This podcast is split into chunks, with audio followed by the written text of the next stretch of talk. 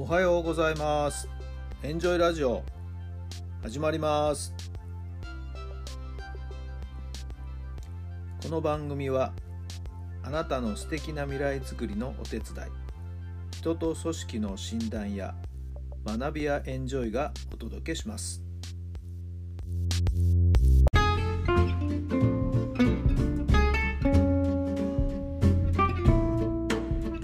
皆さんおはようございますあなたの心に火を灯すメンタルコーチベースボールコーチの設楽則弘太良さんです。11月のえ13日月曜日の朝になりました、えー昨日は寒かったですよね。本当にね。今朝もねなんとなくえー肌寒さを感じて朝起きましたけれども。皆さんのお住まいの地域のお天気はいかがでしょうか？まあなんとかね今ね晴れ間がこう雲の合間から晴れ間がですね、えー見えているという感じですけれども。まあまあいい天気になるんじゃないかなそんな感じです。さて昨日はですね、えーお話昨日もお話ちょっとしたかな、えーまあ、設楽家のお墓をですね、え購入するということで、はい、契約を無事済ませてきました。はい、まあ一仕事やったかなという感じがありますけどもね、はい。えー浅草の方のお寺にですね、えー足を運んで契約を済ませてきました。まあ、その後浅草を少し散策してお昼を食べてとあいう流れでしたけどもね、えー天丼の美味しい天丼のね、えお店に、え並びまして行列ができてましたけど並びましてね、はい。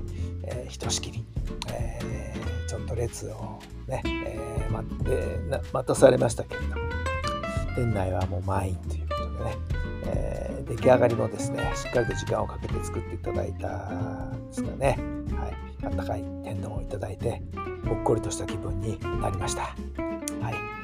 えー濃いタレのね、えー味でして、はい、もしかすると関西の人にとってみれば、えーちょっと辛いとかねそんな風に思うかもしれませんけども。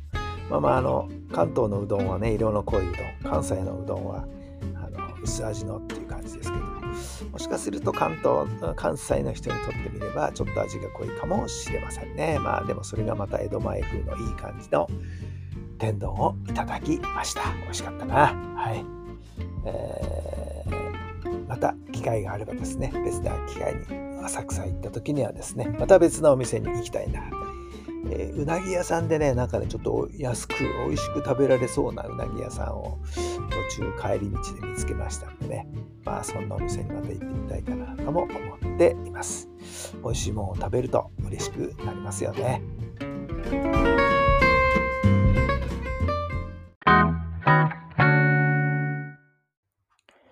それでは今日の質問です。今何を感じていますか？今何を感じていますか？はい。どんなお答えが頭に浮かんだでしょうか？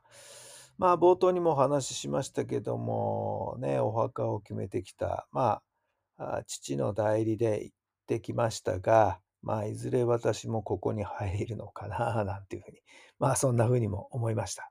はい。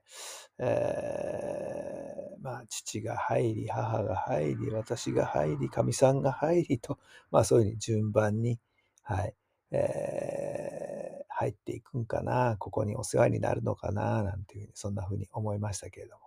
さあ、子供た、私のね、子供たちはまたどういうふうにそれを感じ取ってくれているんでしょうかね。はい。えーまた機会があればですね、そんな話も。まあそうだな。今年の正月、暮れからお正月かな。そんな話もちょっとするんじゃないかな。はい。将来の話も含めて、えーしていくんじゃないかな。今なんかそんな風に思いました。まあでもそうやって代々こうつながっていく。はい。えーまあ父はね、山形の出身で、はい。えー末っ子なのかな。何人、結構数の多い兄弟の末っ子として、えーもう高校卒業して東京に出てきてということでね。はい。えーもう今95になりましたんでね、はい。まあ、一人でこう、なんか自立して、えー、仕事して頑張っていきたいな、なんていうことで、はい。そういう思いを持ってですね、東京に出てきて、もううん十年というふうになったわけですけども。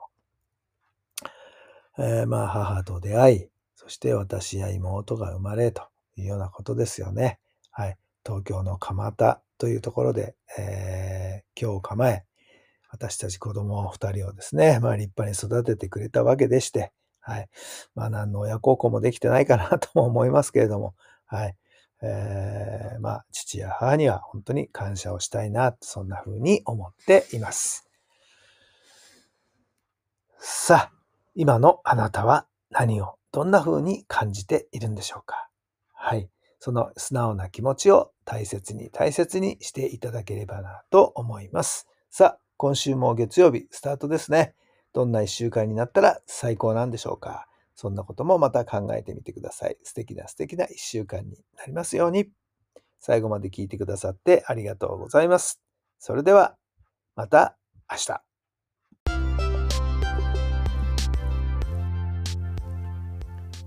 この番組は人と組織の診断や学びやエンジョイがお届けしました。